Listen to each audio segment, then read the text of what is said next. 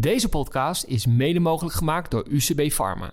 Inspired by patients, driven by science. Hallo en welkom bij deze nieuwe Skin Information, een podcastserie over dermatologische innovaties in de gezondheidszorg.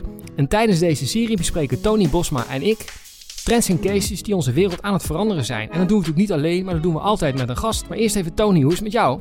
Ja, bij mij gaat het hartstikke goed. Leuk Bob om er weer te zijn. En uh, aan de ene kant wel jammer dat uh, de kijkers niet kunnen zien wat wij zien eigenlijk op dit moment. Want ten eerste zie ik natuurlijk een hele interessante, interessante gast die Zeker. Dermatologie Nederland eigenlijk uh, allemaal zullen kennen. Dat denk ik ook. En ten tweede zie ik iets heel moois naar mij knipperen. Naast onze gast natuurlijk, maar er ligt hier een fantastisch blad op magazine. tafel. Een magazine, ja, tof Bob, heel gaaf. Ja, dat is mooi geworden, het innovatiemagazine. Dus mensen zijn vast wel heel nieuwsgierig geworden. En dat is ook een van de redenen, niet de reden, maar een van de redenen waarom onze gast vandaag Birgitte Vis met SCH uit het Raanstaten ziekenhuis te Arnhem. Welkom, leuk dat je er bent. Het was sowieso heel erg leuk om met jullie dit tijdschrift te maken. En het is leuk om in Rotterdam te zijn. Nou, Rotterdam is altijd goed inderdaad. Vind ja, ik daar heb ook. ik zo af en toe uh, mijn bedenkingen bij. Ik Kijk was, uit uh, wat je zegt. Ja, precies. Rotterdam zit in je hart.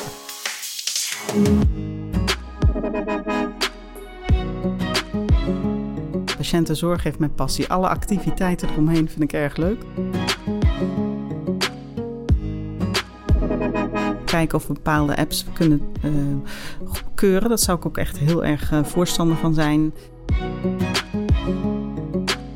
Ik geloof in de kracht van het versterken van elkaar. Samen uitzoeken wat dan tot verbetering leidt. We gaan het vandaag natuurlijk niet hebben over Rotterdam en ook niet over het magazine. Al heeft het onderwerp van vandaag natuurlijk wel een link met het innovatiemagazine en met het trendrapport. Wat Tony en ik samen hebben gemaakt voor onder andere UCB Pharma samen met negen dermatologen. En een van die dermatologen die niet meer heeft gewerkt aan het trendrapport, maar wel aan het magazine en een uitgebreid interview zit hier aan tafel. Dermatologie. Dat is een prachtig vak. Uh, heel veel uh, denken en doen hoor ik altijd van je collega's. Maar voordat we daarop inzoomen, de persoon. Wat doe jij zoal naast je werk? Um, zoveel mogelijk. Deels uh, vakgerelateerd, uh, maar ook niet vakgerelateerd. Ik, ik ben een enorme fan van uh, Italië.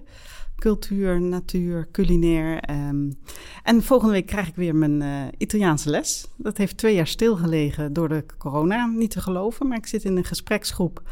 En de andere negen leden wilden geen Zoom lessen hebben. Dus het heeft twee jaar stilgelegen. Bizar, dus, dat is dat typische innovatie, hè? Dat dan, uh, het ja. is, want het is toch juist iets wat je zou kunnen oppikken, denk ik dan. Uh, ja, digitaal. heel bizar. Dus het, en het, het waren wel voornamelijk gepensioneerden, maar ook niet gepensioneerden. Ah. Ook mensen uit het onderwijs.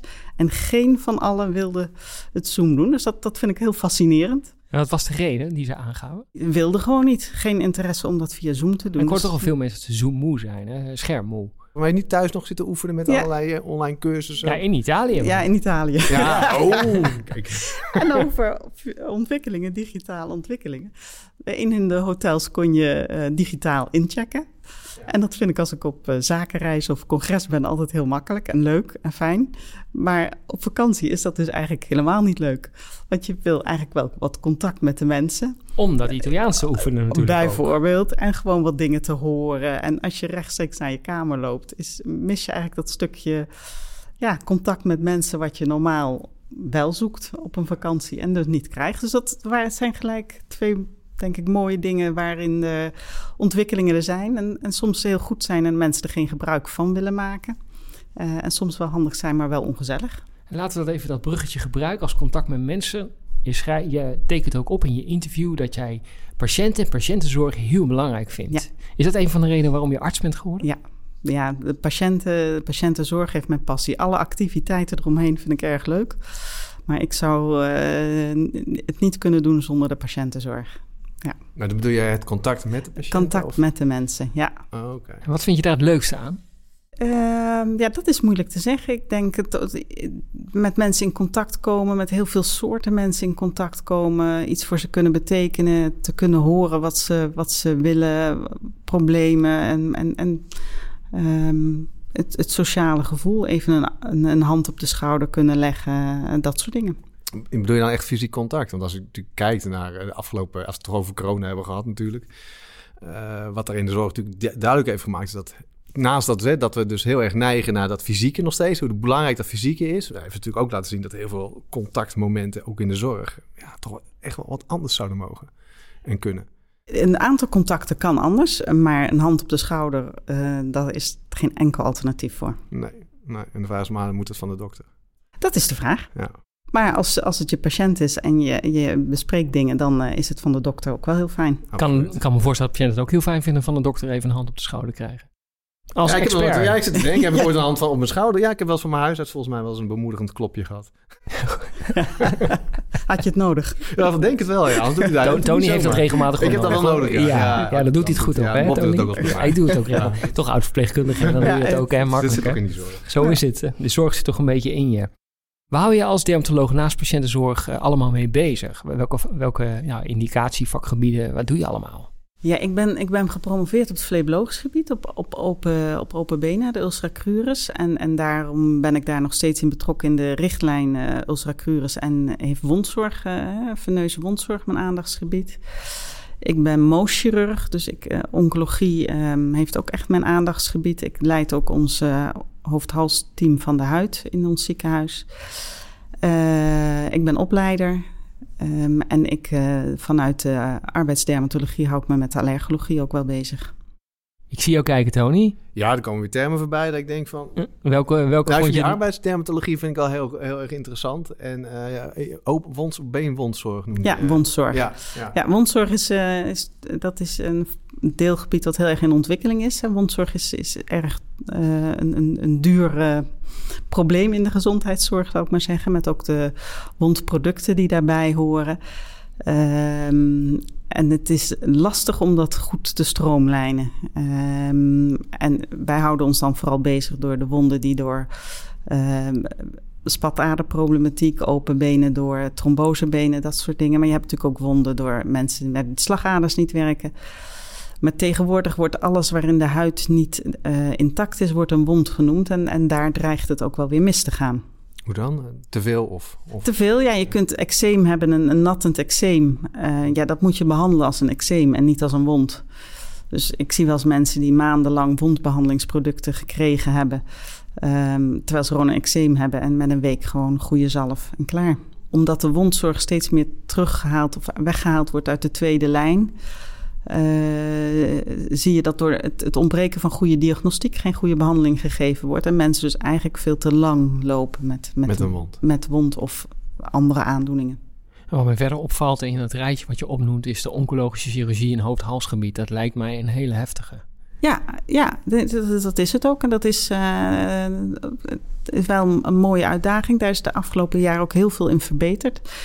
Uh, niet zozeer digitaal, maar wel in kennis en in uh, operatietechnieken. En daar, wordt, daar, is, daar is redelijk wat ontwikkeling in. En het mooie van de mooschirurgie is dat je dus tijdens de behandeling kunt zien of, of, de, of je tumorvrij bent. Dus of er geen huidkanker meer in zit.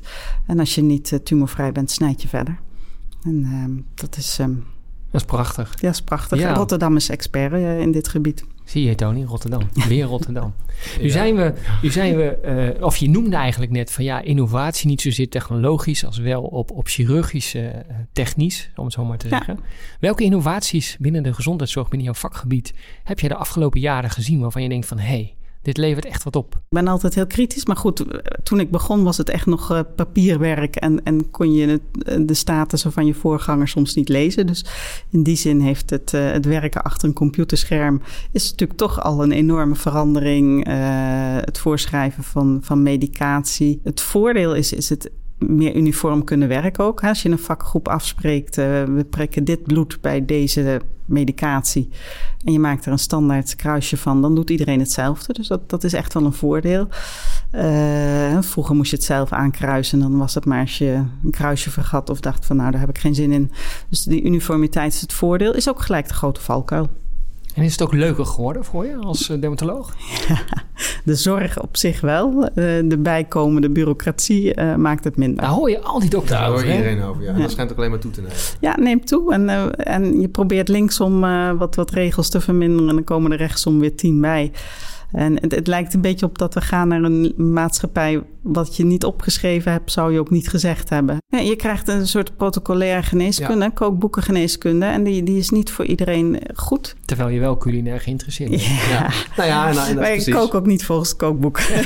en ik weet niet... Ik, Oh, je bent zo'n type, een beetje van mezelf en nog een beetje, veel te weinig, ja. er moet er wat meer bij. Nou ja, en als, we, als je alles protocolair en, en dicht gaat, gaat regelen, dan vind ik ook alweer grappig. Dan gaan we dus alles standaardiseren. Als, je, als je de hele zorg gaat standaardiseren, dan kan je het ook programmeren. En dan kunnen algoritmes het uiteindelijk gaan doen. Want waar is nog de ruimte voor vrij, vrij denken, creatief denken, Ja. anders denken en van de protocollen afwijken? Nee, want aan de ene kant praten we echt over patiëntgerichte zorg. En daar is de geprotocoleerde zorg is daar eigenlijk het tegen, tegengestelde van. Ja, En dat, dat is wel heel erg jammer.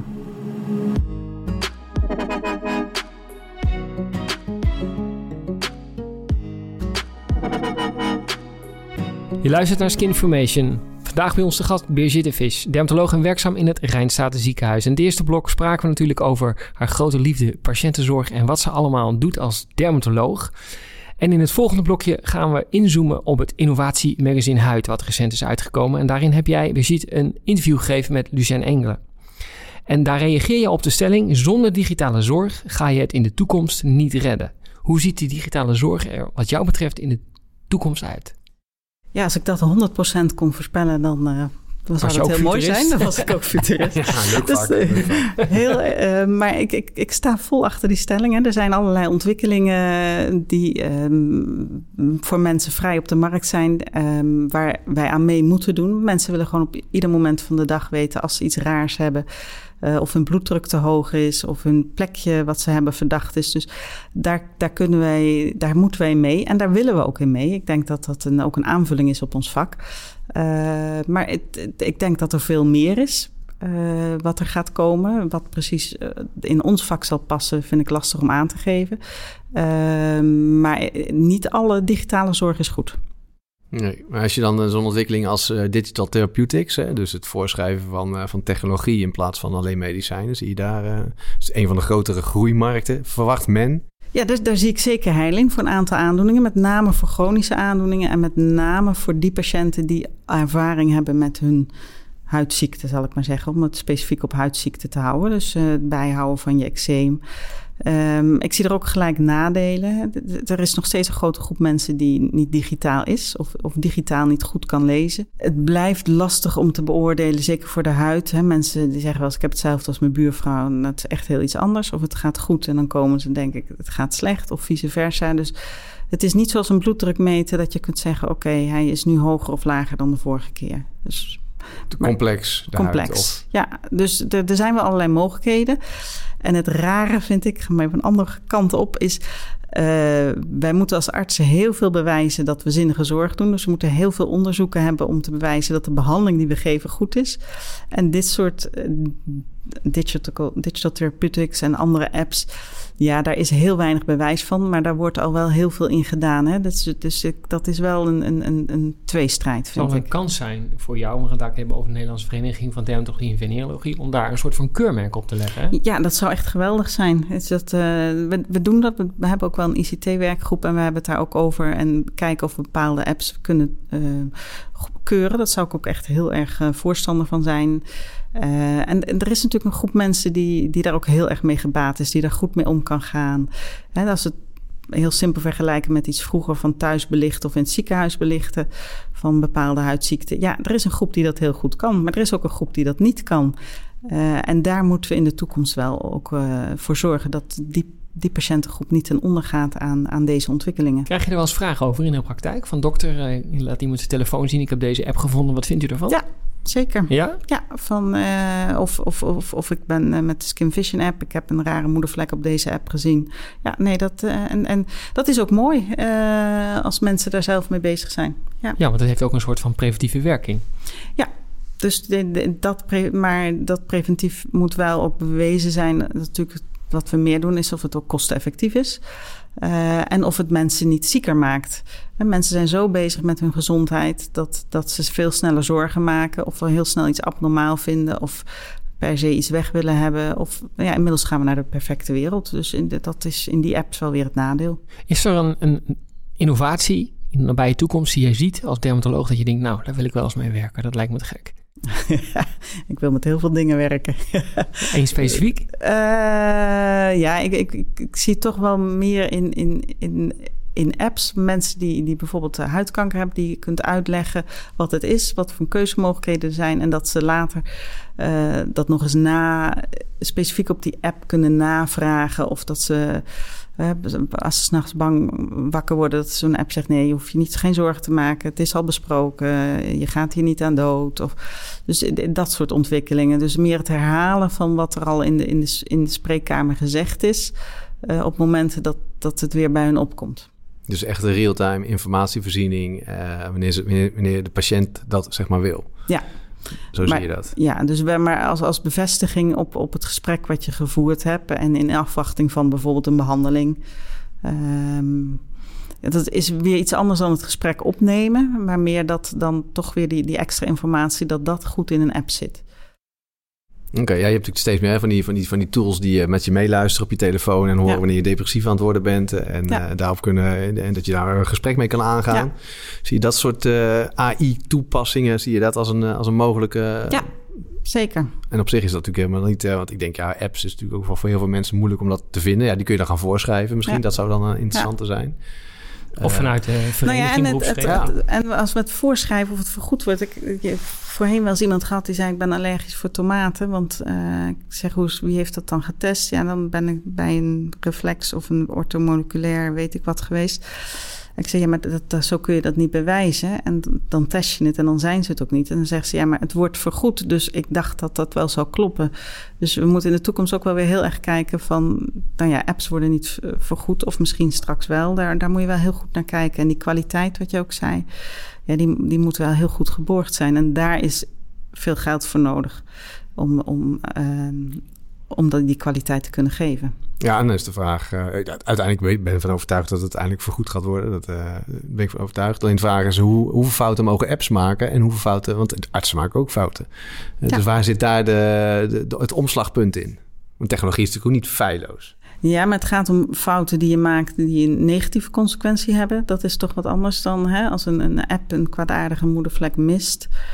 Vind ik dat lastiger te accepteren dan wanneer een dokter dat mist. Waarom is het bij een app lastiger dan bij een dokter? De app moet beter zijn dan de mens. Oké, dat is het. Dat moet, dat moet het, het punt zijn, zeg maar. Ja. Die, uh, Oké, nee, dat is een... Zijn er al apps of toepassingen, diagnose tools die beter zijn dan de mens, waarvan je denkt die wil ik hebben? Uh, op dermatologisch gebied ja. nog niet onmiddellijk, nee. Vectra? Ja, je hebt, ja, je hebt wat je wel, maar dat is ook nog in ontwikkeling. Is, is natuurlijk dat je een soort scan krijgt. En, maar dat is allemaal vergelijkbare apps. Hè? Dus of het, dat zijn um, niet in diagnostiek, maar in, in, in controle. Ja, dat is echt geweldig dat je uh, hè, het zo fotografisch goed vastgelegd wordt dat je veranderingen opmerkt. Uh, en dat je dan een seintje kunt krijgen, hey, die is veranderd. En dat je daar dan extra naar gaat kijken.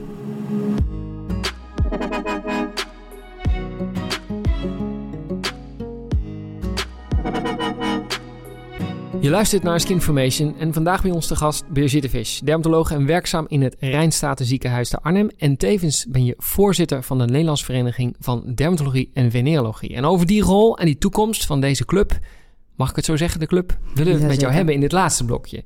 Zoals we al zeiden in de intro, de wereld om ons heen is aan het veranderen. En hoe veranderen jullie als beroepsgroep mee? Op allerlei manieren. Uh, er rond verandert veel in, in onderwijs. Hè. Door de corona hebben we natuurlijk gezien dat we veel meer digitaal kunnen. Uh, het vak verandert en wij proberen daar als, als Vereniging van Dermatologen op in te springen door uh, een, een, digitaal platform te, op te zetten. Kijken of we het heft in eigen handen kunnen houden op die digitale zorg. Hoe bedoel je heft in eigen handen kunnen houden?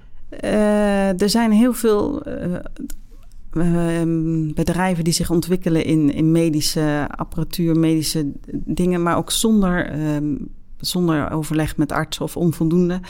En die producten ontwikkelen waarvan zij aanprijzen dat die belangrijk en noodzakelijk zijn.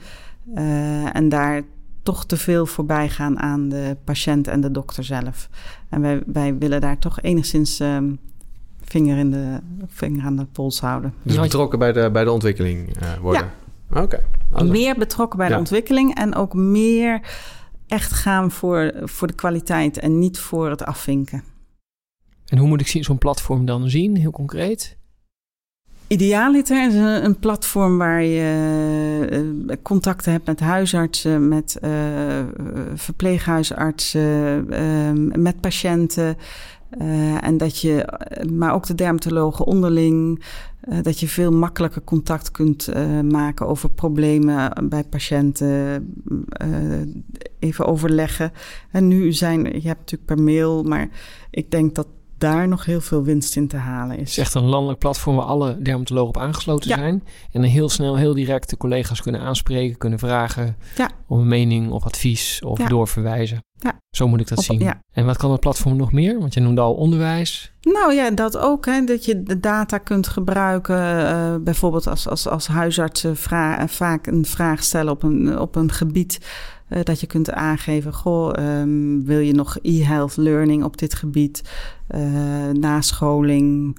Uh, ja, dus ook op die manier inspelen op, um, op data. Ik, ik vond het ook wel mooi. Um, volgens mij staat dat ook in jullie tijdschrift dat uh, Picnic begonnen is met op basis van data die je hebt. En ik denk uh, voor bepaalde ontwikkelingen is data wat je nodig hebt om, om, om vooruit te komen. Dus op, op, op uh, e-learning en, en nascholing zie ik daar zeker ook wel heel veel mogelijkheden. Nee, een van de dingen die je ook laat optekenen is van dat je als dermatoloog of als groep dermatologen de regie in handen wil, wilt nemen en wilt houden. Hoe ziet dat voor jou eruit in de nabije toekomst? Ja, ook dus hieruit. Hè, regie van, van, van scholing voor, uh, ook voor paramedici, wat belangrijk is. Um, en maar ook waar we, waar we het over hadden in de ontwikkeling van apps, dat je patiënten daarin kunt betrekken. Of als je ziet dat op een bepaald gebied heel veel vragen komen, dat je daar beter op in kunt spelen. Uh, en wat daar heel erg belangrijk is, is, is onafhankelijk van de industrie. Dus dat je uh, niet een bepaald product hoeft te promoten, maar dat je, dat je toch dieper die zorg ingaat. En dan bedoel je met industrie bedoel je farmaceutische industrie, denk ik? Alle industrie. Alle, anders, alle industrieën. Toch zien we heel veel spelers opkomen die niet in de gezondheidszorg eh, zitten, historisch gezien, die wel invloed gaan hebben in de gezondheidszorg. Is dat dan ook iets waar je mee zou willen samenwerken? Ja, de, de, samenwerking is denk ik goed, maar niet afhankelijk zijn van. Kijk, we, we hebben natuurlijk niet alle ideeën en, en niet alle mogelijkheden zelf. Uh, maar het is wel fijn als wij daarin betrokken kunnen zijn. En ik, ik denk dat we daar heel hard mee bezig zijn. En ook wel uh, wat in voorop lopen als je kijkt naar andere wetenschappelijke verenigingen. Maar het is er nog niet. Dus um, we zijn er nog wel mee bezig. En wat zijn de tijdslijnen voor de nou, misschien lancering of implementatie van zo'n platform? Denk je, hoop je als voorzitter? Uh, ik hoop volgend jaar. Oké. Ja. Maar dat gaat stukje bij beetje. Oké, en hoe zorg je een beetje voor de, voor, de, voor de verfrissende inzichten binnen jullie eigen voor mensen zoals jullie. Ah, kijk. Niks zo dodelijk, hè? Dat, we, dat mensen die al heel lang in een bepaald vakgebied zitten, zijn bepaald. Hè? Dus dat is geen waardeoordeel, maar daarvoor heb je natuurlijk misschien juist dat van buitenaf nodig. Ja, die, uh, nee, dat en dat schuurt een beetje. Want schuurt het bij jullie dan ook echt als je het over innovatie en vernieuwing hebben? Doe het af en toe van, van, echt van die pijnlijke sessie. Denk, wow, dat botst. Ja, en, en ik weet niet of het ook innovatie is, maar hè, als je het hebt over het eindeloos moeten invullen van enquêtes en, en, en dat dat allemaal digitaal kan en dat de zorg daarmee beter moet. Hè. Wij moeten nu als een patiënt komt en krijgt een ingreepje, moet ik vragen of die uh, bloedverdunners gebruikt en uh, of die in een asielzoekerscentrum is geweest. Dus, want dat is kwaliteit, terwijl ik doe daar niks mee. En als ik een, een bejaarde patiënt heb in de rolstoel die, die vervoerd is met de ambulance, ja, die hoef ik echt niet te vragen of ze ook in een asielzoekerscentrum in het weekend komt. Dus uh, dat, dat soort dingen schuurt wel. Um, dat je steeds meer moet omdat het van het digitale systeem moet en omdat mensen bedacht hebben dat dat kwaliteit is ik, ik denk, sommige tools zijn goed om even te reflecteren. Dat je denkt, waar staan we? En, en dan moet je het ook weer stoppen. En wat Tony ook bedoelt, denk ik, is... Zijn er innovatieve ideeën in de toekomst die nu al schuren? Waarvan je denkt van, hmm, het, het, los even van die vragenlijsten die je ja, nog nou, gewoon echt innovaties van je denkt van, nou, ik weet het nog niet. Nou ja, uh, als je voor de spiegel staat en uh, s ochtends en die spiegel kan je vertellen dat je, je huid wat verandert en met name verouderd is. Uh, ja, dat, dat, dat schuurt wel, denk ik. Ik vind het wel heel mooi en interessant, maar ook wel verontrustend. Hè, dat mensen dan zo met hun uiterlijk bezig kunnen zijn. En daar door een sensor in hun, hun spiegel door, door gewaarschuwd worden. Um, ik, ik, weet niet of dat ook positief is. Wat wel weer heel mooi is, natuurlijk de ontwikkeling. Of je te veel, te veel in de zon zit. ja, het gaat ook wel heel erg naar betutteling. Ik hoop dat we als, als Nederlandse Vereniging van Dermatologie uh, staan dat we de digitale ontwikkelingen ja, hand in hand gaan. Hè? Artificial intelligence is aanvullend aan ons vak. Dus uh, het is, een, het, is geen iets, niet iets negatiefs. Ik, ik geloof in de kracht van het versterken van elkaar. Um, en, maar dat we samen uitzoeken wat dan tot verbetering leidt.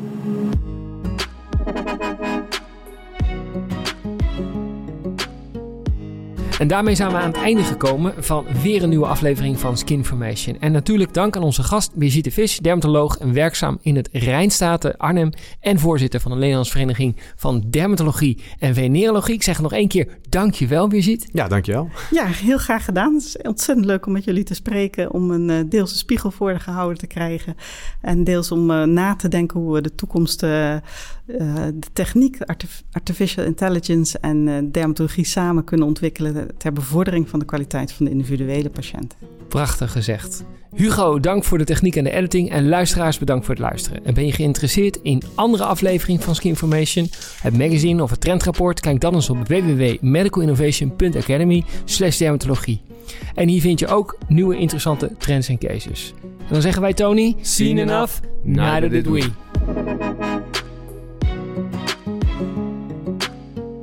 Deze podcast is mede mogelijk gemaakt door UCB Pharma. Inspired by patients, driven by science.